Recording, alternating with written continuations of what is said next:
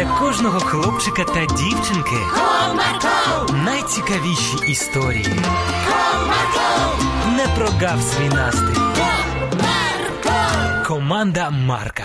Привіт, друзі! А чи збирали ви коли-небудь кошти на щось, що давно хотіли? Як ви вважаєте, взагалі збирати грошенята це важко чи ні? Ось наш герой дуже намагався не витрачати гроші, а збирати їх на свою маленьку мрію. Цікаво, вийшло в нього чи ні? Давайте послухаємо.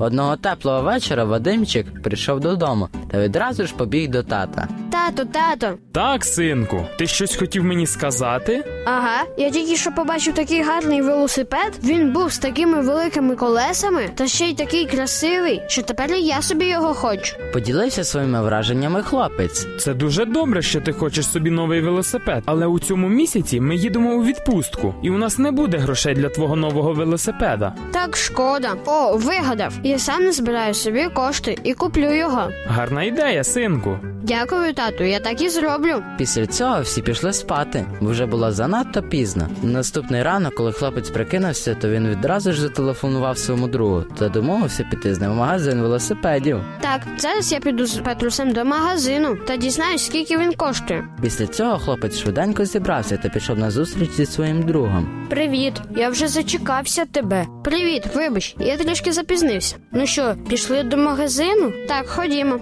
Після цього друзі вирішили у спортивний магазин. Прийшовши, Вадимчик відразу ж помітив свою мрію той самий велосипед. Дивись, ось він. Ага, бачу. Ходімо до нього. Підійшовши трохи ближче, Вадимчик подивився на ціну та трохи розчарувався. Нічого собі, який він дорогий. Так, коштує справді недешево.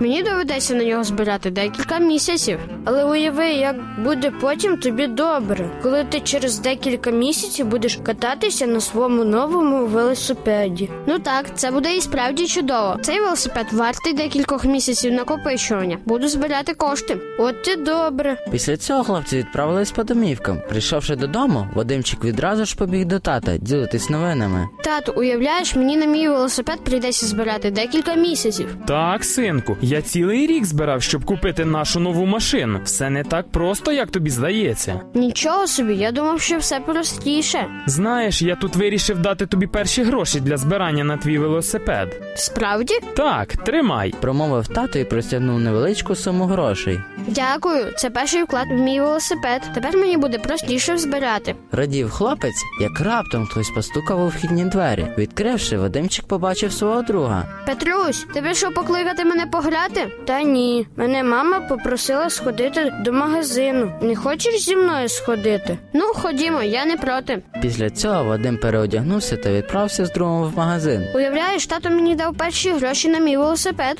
О, це чудово. Так, тепер залишилось трішки зекономити і все. Ось, подивись, який великий робот. Показав Петрусь на гарного робота, який був на вітрині іграшкового магазину. Ой, такий гарненький, я б собі такий хотів. Нічого ж собі, він коштує стільки, скільки тато мені дав на велосипед. Який збік, і що ти думаєш робити? Я його хочу купити. Але ж як твоя мрія про велосипед? Ну, на велосипед мені ще довго збирати, а от робота я можу купити прямо зараз. Після цього Вадимчик зайшов в цей магазинчик та придбав собі новенького робота. Який я радий, що купив його. Малувався новою покупкою хлопець. Потім хлопці швиденько побігли в супермаркет, який був навпроти іграшкового магазину. Вони придбали все, що було потрібно, та відправились додому. Дякую тобі, що сходив зі мною. Бувай. Та то тобі дякую. Якби я не пішов в магазин, не купив би його собі. До зустрічі. Відповідав Вадимчик. Зайшовши додому, хлопець відразу ж почав хизуватися новою іграшкою. Тату, ти подивись, що я собі купив.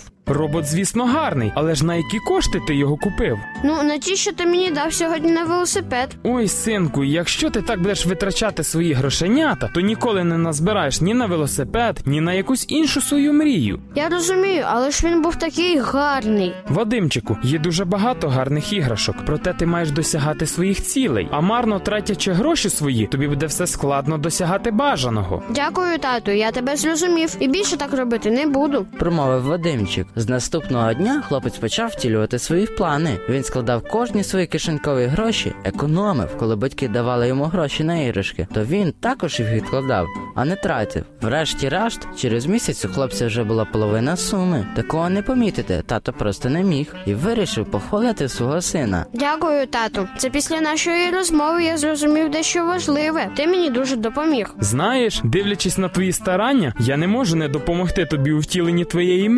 Ось, тримай, це тобі. Промовив тато і пристігнув рівно половину суми на велосипед. Тату, нічого собі. Я ж не збирав рівненько половину. І ти мені дав півсуми. Це просто диво. Тепер я можу собі купити новенький велосипед. Так, синку, тепер ти нарешті зможеш купити собі велосипед.